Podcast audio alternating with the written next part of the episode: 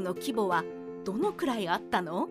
大奥といえば多くの人にとって女性ばかりがいる世界で将軍以外の男性は入れないというイメージがあると思います。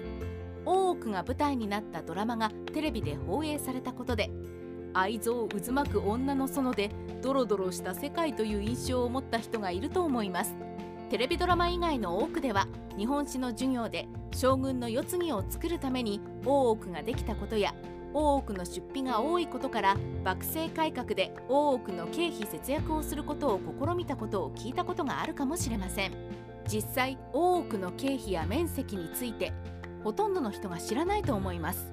将軍の性質である御台所や将軍の聖母など地位の高い人を含めて何人の女性が大奥で働いていたか気になっていると思います。大奥の面積や地位などの制度も気になっていると思います。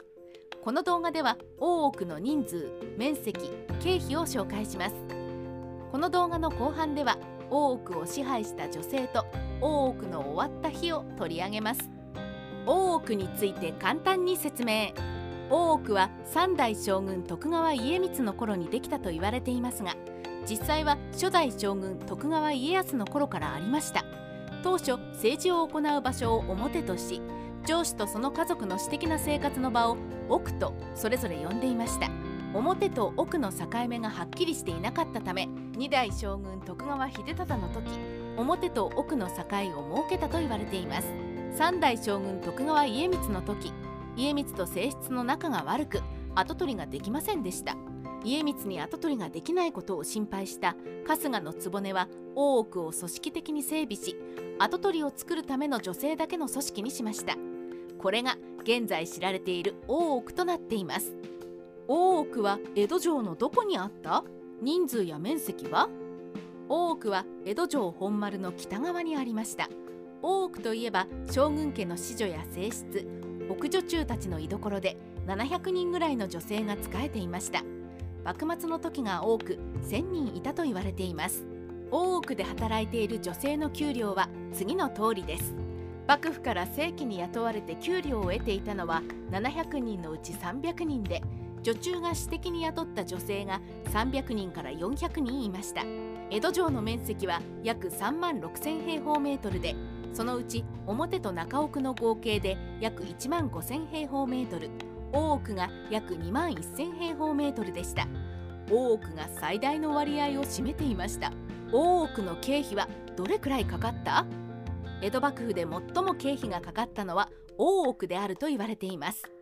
幕政改革で経費節約のために大奥の改革にメスを入れようとしたことがあります。では大奥の経費はどのくらいかかったのか気になっていると思います。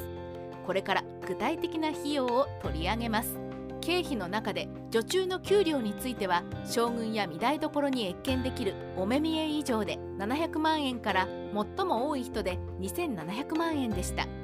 謁見できないお目見え以下の場合70万円程度でパートタイム労働者と同じくらいだったと言われています。大奥で多くの女中が働いていたことから150億円程度かかったと考えられます。経費がかかり幕府の財政状況が厳しくなったことから幕政改革で大奥にメスを入れようとしたことがあります。8代将軍徳川吉宗の場合美人は他にもらい手があるからということで美人をリストラしました。このリストラは経費節約のためであると言われていますが尾張藩寄りの女中を排除する狙いがあったとも言われています。大奥を支配した有名な女性には誰がいる？大奥を支配した女性として幕末の難局を乗り切ったという点で天璋院篤姫が挙げられます。篤姫は薩摩藩島津家分家の島津忠武の娘で後に島津成明の養女になり13代将軍徳川家定の正室となりました。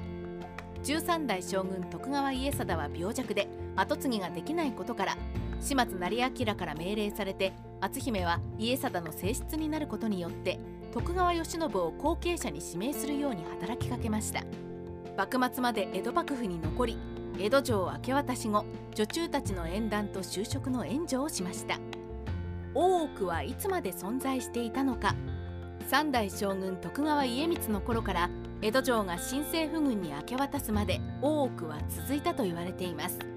江戸城明け渡し後和宮と篤姫たちは御三卿だった清水家や一橋家の屋敷に入りました。幕末ライターオフィス樋口の独り言。今回は大奥ができた経緯や人数面積経費について取り上げました。この動画では大奥の女中の権力について取り上げませんでした。大奥と政治権力の関係についても注目したいと思います。